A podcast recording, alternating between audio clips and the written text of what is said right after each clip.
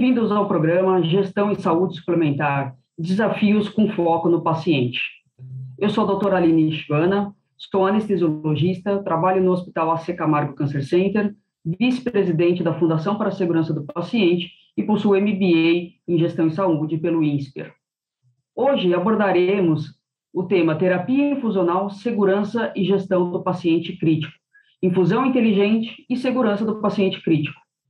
Eu não possuo conflitos de interesse para essa aula, e, de partida, já coloco que é um grande desafio ser humano no sistema de saúde. Ainda mais quando nós falamos de dois cenários muito críticos, que são o centro cirúrgico e a unidade de terapia intensiva. Por quê? Porque muitas vezes nós temos em nossas mãos pacientes graves, em situações críticas, nas quais o cenário se altera rapidamente nós utilizamos medicamentos potencialmente fatais, como cloreto de potássio, insulina, drogas vasoativas. Existe muitas vezes a pressão do tempo para que nós tomemos condutas rapidamente e as consequências de um erro podem ser catastróficas.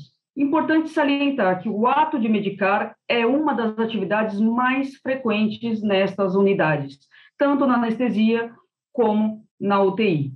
Por isso, existe esse grande desafio desses dois cenários, e posso dizer que os erros de medicação são muito, mas muito frequentes. Primeiro, porque o sistema de medicação é complexo.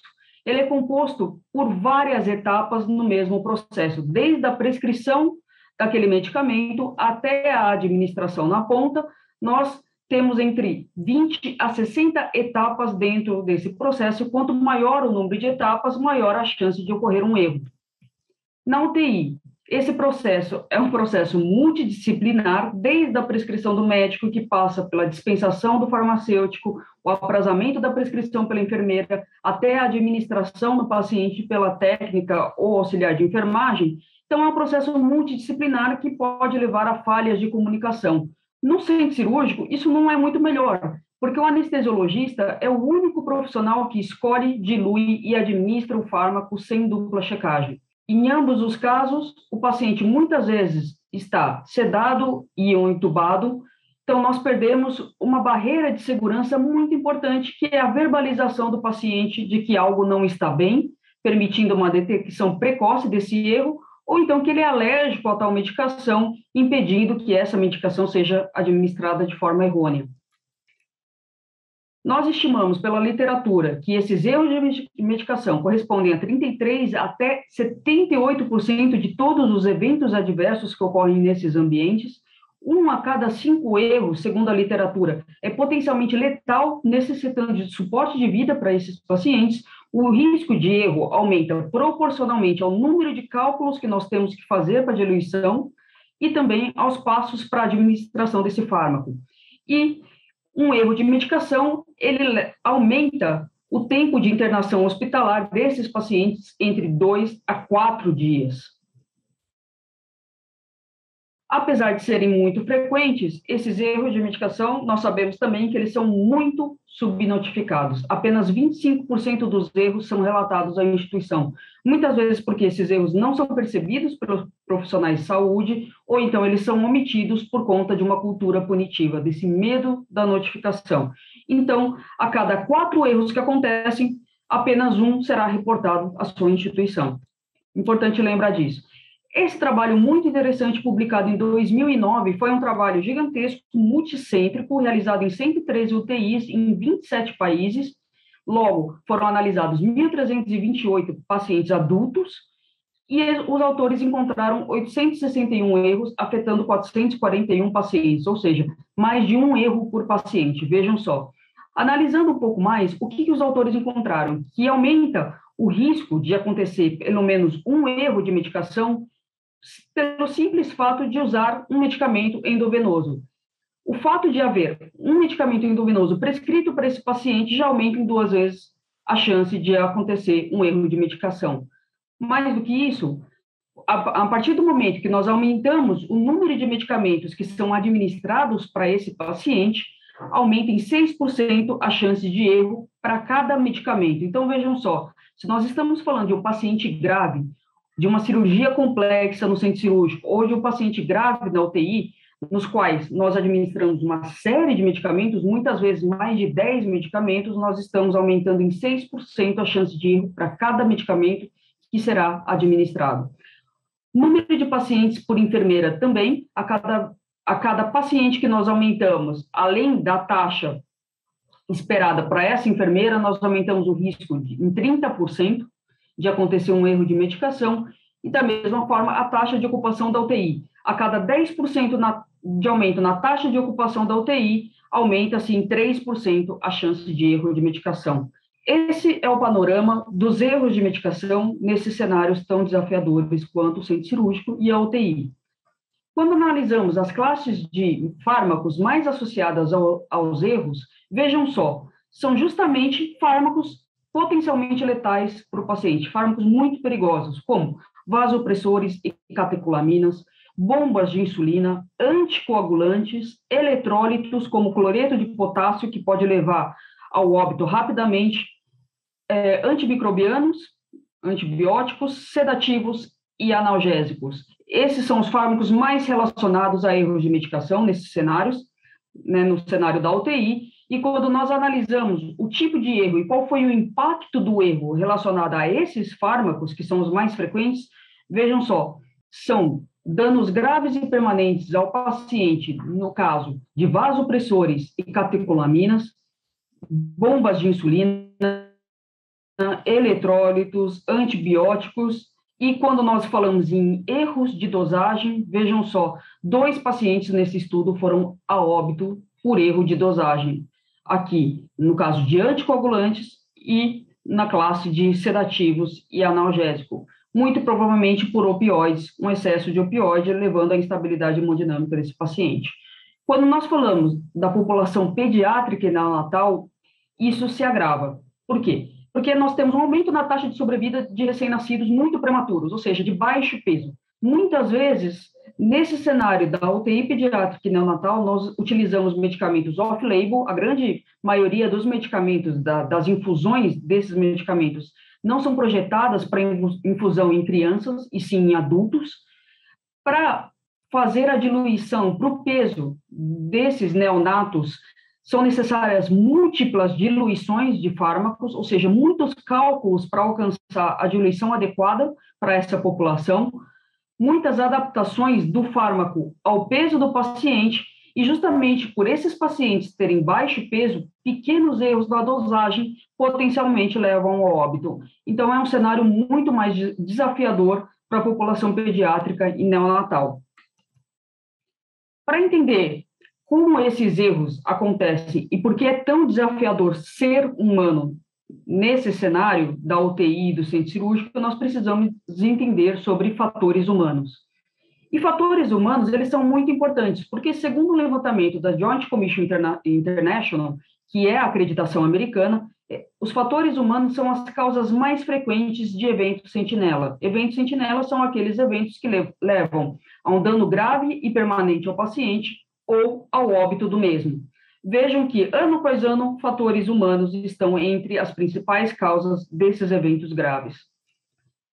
E fatores humanos nada mais é do que saber que nós somos humanos. E por sermos humanos, nós somos regidos por dois princípios muito básicos. O primeiro, que todo mundo comete erros, e o segundo, que muitas vezes os, os erros frequentemente estão além do nosso controle consciente, ou seja, ninguém quer errar.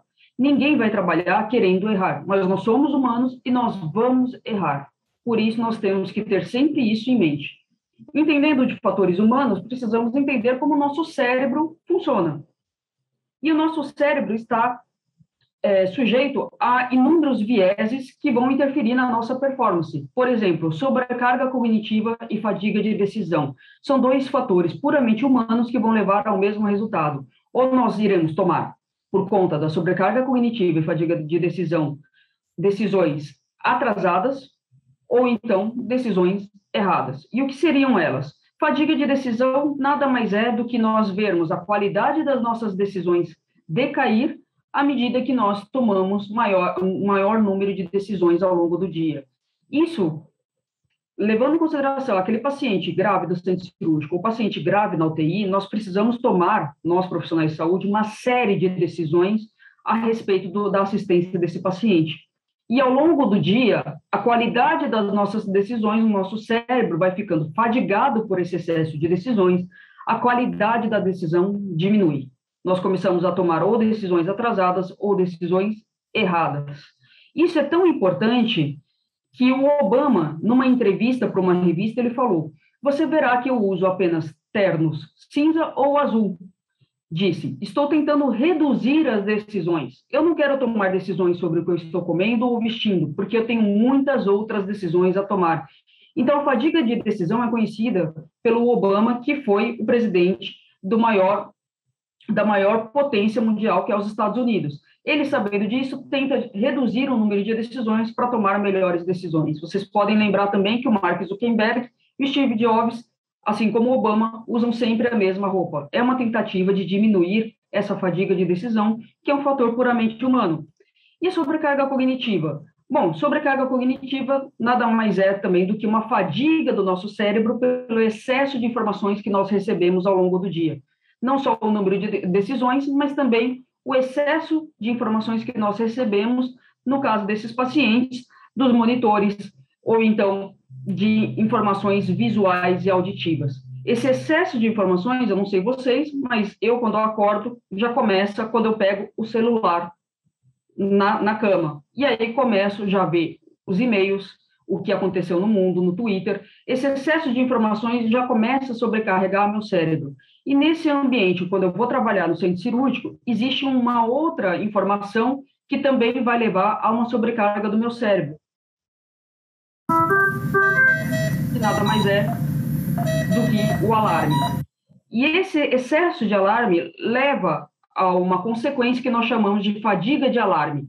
A fadiga de alarme ela ocorre quando a equipe do hospital fica dessensibilizada pelo excesso de alertas que esses monitores geram o ambiente do centro cirúrgico e o ambiente da UTI são, são ambientes muito ruidosos pelo excesso de alarmes que disparam. E essa dessensibilização vai causar um atraso na resposta ou nenhuma resposta. Isso é tão importante que os estudos mostram que numa UTI típica com 15 leitos, os autores encontraram 942 alarmes soando todos os dias para a equipe que trabalha nesse ambiente. Isso equivale a um alarme sendo soado a cada um minuto e meio.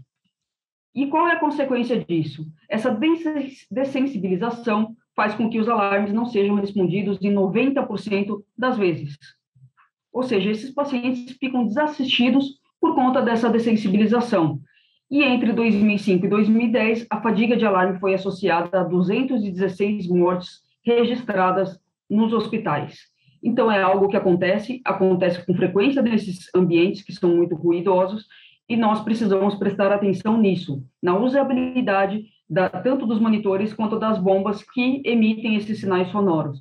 Mas, além disso, o alarme ele tem uma outra função, que é chamar a nossa atenção por esse estresse cognitivo do, do sinal sonoro. Então, a função do alarme é fazer com que a gente pare o que nós estamos fazendo para prestar atenção naquele alarme. E isso também vai afetar muito a segurança do paciente, porque existe um impacto das interrupções na programação das bombas, na administração desses fármacos.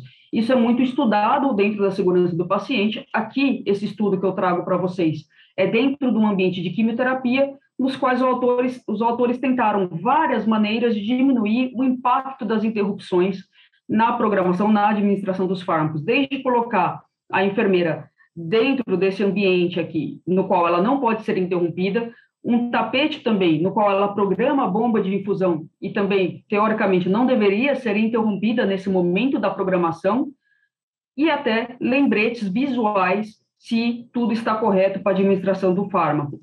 Eles encontraram que as distrações são citadas como fator causal em metade dos eventos adversos relacionados à medicação. Vejam só, metade deles são relacionadas a interrupções e distrações dos profissionais de saúde. A fase de administração é considerada crítica para a segurança por ser a última barreira contra um erro de medicação para o paciente. Então, essa fase de administração é crítica.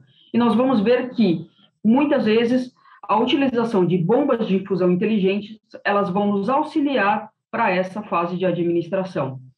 Analisando melhor o impacto da interrupção, o que aconteceu? Quando essa enfermeira, essa, as, essas enfermeiras estudadas eram interrompidas, elas erraram tanto na verificação do volume na seringa da, da medicação, a medicação que ia ser administrada, o push, o bolos intravenoso que foi administrado para o paciente, também houve erros de programação e também erros de programação da bomba e erros de iniciação da infusão dessa bomba por conta da interrupção da enfermagem. De forma que os autores concluíram o seguinte: que sugerimos que erros de detecção não podem ser mitigados com sucesso por meio de intervenções humano-dependentes. Ou seja, falar para prestar atenção não adianta, mas provavelmente esses erros se beneficiariam de intervenções que são mais automatizadas e menos dependentes da memória humana e vigilância. Então, nós precisamos de sistemas mais inteligentes para mitigar os erros de medicação. Não preciso falar que esses sistemas, como o nosso cérebro, com alto índice de processamento contínuo, ou seja, essa sobrecarga cognitiva, esse excesso de decisões que nós tomamos ao longo do dia, se, se isso for muito excessivo, às 10 horas da manhã, eles falham, nosso cérebro buga. E aí tem essa consequência de que nós começarmos a errar por conta desse índice de processamento contínuo, dessa sobrecarga que nós levamos ao nosso cérebro. E quando nós falamos da bomba de fusão, nós sabemos que 90% dos hospitais americanos utilizam bombas de infusão. É a tecnologia mais presente no sistema de saúde, sem dúvida nenhuma. As bombas de infusão SMART, elas diminuem a chance de erro de medicação, mas elas não eliminam, como a gente vai ver. E os erros mais comuns são drogas não administradas, em 23% dos casos, taxa de infusão errada, em um a cada cinco erros, droga errada e dose errada. E como que eles não mitigam completamente, as bombas de fusão não mitigam completamente esses erros? Porque muitas vezes nós podemos programar essa bomba de forma errada se ela não tiver uma biblioteca de fármacos. Trago aqui um caso pessoal, meu. Eu calculei, eu, na verdade, coloquei a taxa de infusão errada. No caso do Propofol, eu queria colocar 100 microgramas por quilo por minuto. Isso daria um fluxo de 36 ml hora para minha paciente durante a minha anestesia. O que, que eu fiz? Eu programei a taxa de infusão para 100 microgramas por quilo hora, ao invés de minuto. Isso deu um fluxo de 0,7 ml hora. Essa paciente, por sorte, não teve uma consciência intraoperatória. Porque na hora que eu percebi essa paciente taquicárdica e hipertensa, eu fui verificar e vi que eu tinha programado errado, porque eu não usei uma biblioteca de fármacos, porque eu não usei uma bomba inteligente. Então, apesar de, das bombas existirem, ainda assim a gente pode programar de forma errônea se nós não utilizarmos de forma completa todo o sistema. O que nós precisamos, então, para mitigar esses erros é, de fato, hackear o nosso cérebro. Nós precisamos de ferramentas de auxílio cognitivo. No caso das bombas, nós precisamos, então, reduzir o número de decisões que nós tomamos, reduzir o número de passos de programação, por isso a importância da biblioteca de fármacos, entender da engenharia de fatores humanos, ou seja, reduzir a chance da gente errar, como eu acabei de mostrar para vocês. Reduzir a variabilidade de conhecimento dos profissionais em relação à diluição e programação desses fármacos, ter uma excelente usabilidade e que esse banco de dados né, relativo à programação desses fármacos permita uma análise e melhoria contínua para esses pacientes. Importante lembrar também, além desses fatores humanos, e aqui eu queria destacar que é muito importante que, além desses fatores humanos que nós vimos para esses profissionais de saúde, muitas vezes eles estão submetidos a pressões externas que vão levar à migração gradual dos limites de segurança. E ao contrário de um diamante, né, que é o carbono, ele é submetido a altas pressões e gera um diamante, a gente vai ver que na área da saúde é justamente o contrário. Essa pressão externa, ela vai levar a uma migração gradual do limite de segurança, de forma que a gente coloca o nosso paciente em risco. Existem muitas pressões que podem ser exercidas sobre esses profissionais. Pressão por tempo, pressão por produtividade, pressões econômicas, de forma que a gente observa aqui nesse gráfico que à medida que essas pressões econômicas por produtividade, por tempo, por sobrecarga de trabalho, elas aumentam, então elas vão fazendo com que essa margem de segurança ela se torne mais complacente e esse paciente que estava numa área segura, ele vai sendo literalmente empurrado para uma zona insegura. Então, isso é o aumento gradual do limite de segurança e é tudo que a gente não quer. Para ilustrar isso, eu trago um trabalho brasileiro que avaliou os erros de medicação realizados pelos técnicos de enfermagem, que são os que administram muitas vezes a medicação na UTI. E esse trabalho é muito interessante porque ele traz relatos desses técnicos de enfermagem em relação a, inúmeras situações que levaram a erros. Então, esse trabalho traz algumas situações que os gestores, na tentativa de diminuir seus problemas financeiros, optam muitas vezes por enxugar o número de funcionários, causando assim uma sobrecarga de trabalho aos que ficam.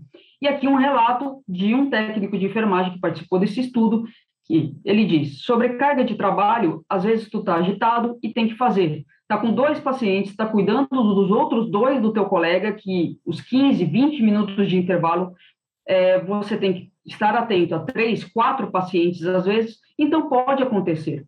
Pede-me, faz lá uma, sei lá, uma miodarona para o paciente do leito 6, e você fica com aquele do leito 6 e acaba fazendo no outro. Isso por conta da sobrecarga de trabalho desses profissionais.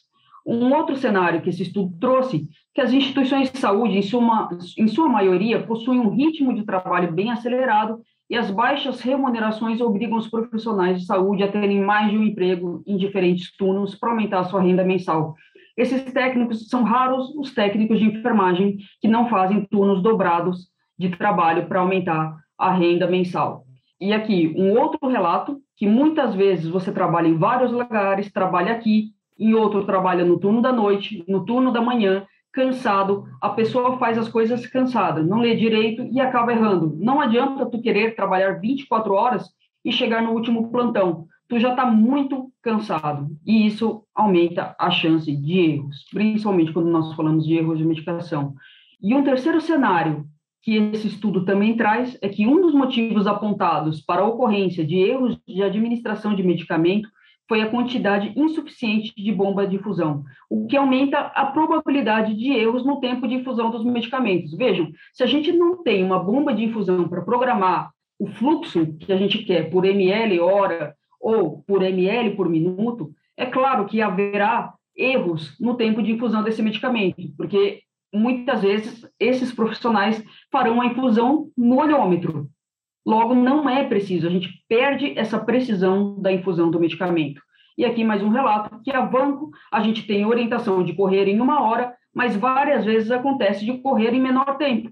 A pipetazo, que é um antibiótico, né, também acaba correndo em menos tempo. Nem sempre tem bomba de infusão para controlar o tempo, e às vezes acontece de correr rápido. Muitas medicações quando elas correm muito mais rápido do que o tempo indicado, elas podem causar flebite e outros danos graves ao paciente. E vale lembrar que no cenário do centro cirúrgico e da UTI, muitas vezes esse paciente está sedado ou entubado. Ele não vai conseguir se queixar que essa infusão errônea do medicamento, essa infusão muito rápida, está causando um dano a ele. Por isso a importância de você ter a bomba de infusão, para fazer a infusão no tempo correto. Então, o que, que o, o René Amalberti e o Charles Vincent, que são dois grandes estudiosos de segurança do paciente, falam que é justamente quando há pressão por produção que investimentos extras em segurança devem ser realizados justamente para que a gente não aumente, não aumente o limite de segurança para esses pacientes, que esse limite de segurança não seja rechaçado além do que a gente gostaria para manter a segurança do paciente. E por último, a última mensagem que eu quero deixar é que o inimigo da segurança não é o ser humano, de forma alguma, é a complexidade do sistema de saúde. Nós somos humanos cuidando de humanos, mas nós precisamos de ferramentas de auxílio cognitivo, nós precisamos de ferramentas que facilitem a gente acertar e não errar. Então, de consideração final, o que eu queria deixar de mensagem é que tanto no ambiente do centro cirúrgico quanto da UTI, nós estamos falando de pacientes graves com cenários que se alteram rapidamente, são pacientes que recebem medicações é, de alto risco, que podem potencialmente levá-lo a óbito, e esses pacientes recebem muitas medicações, e além disso, nós humanos estamos sujeitos a uma série de vieses que podem nos levar a erros. Para isso, nós precisamos do auxílio de ferramentas de auxílio cognitivo, como as bombas de infusão, para que esses erros de medicação sejam mitigados. Queria agradecer o convite da Baxter e da plataforma EduCare por, por realizar essa aula e convido a todos para o próximo módulo. Participe deste programa, esperamos você na plataforma EduCare Brasil.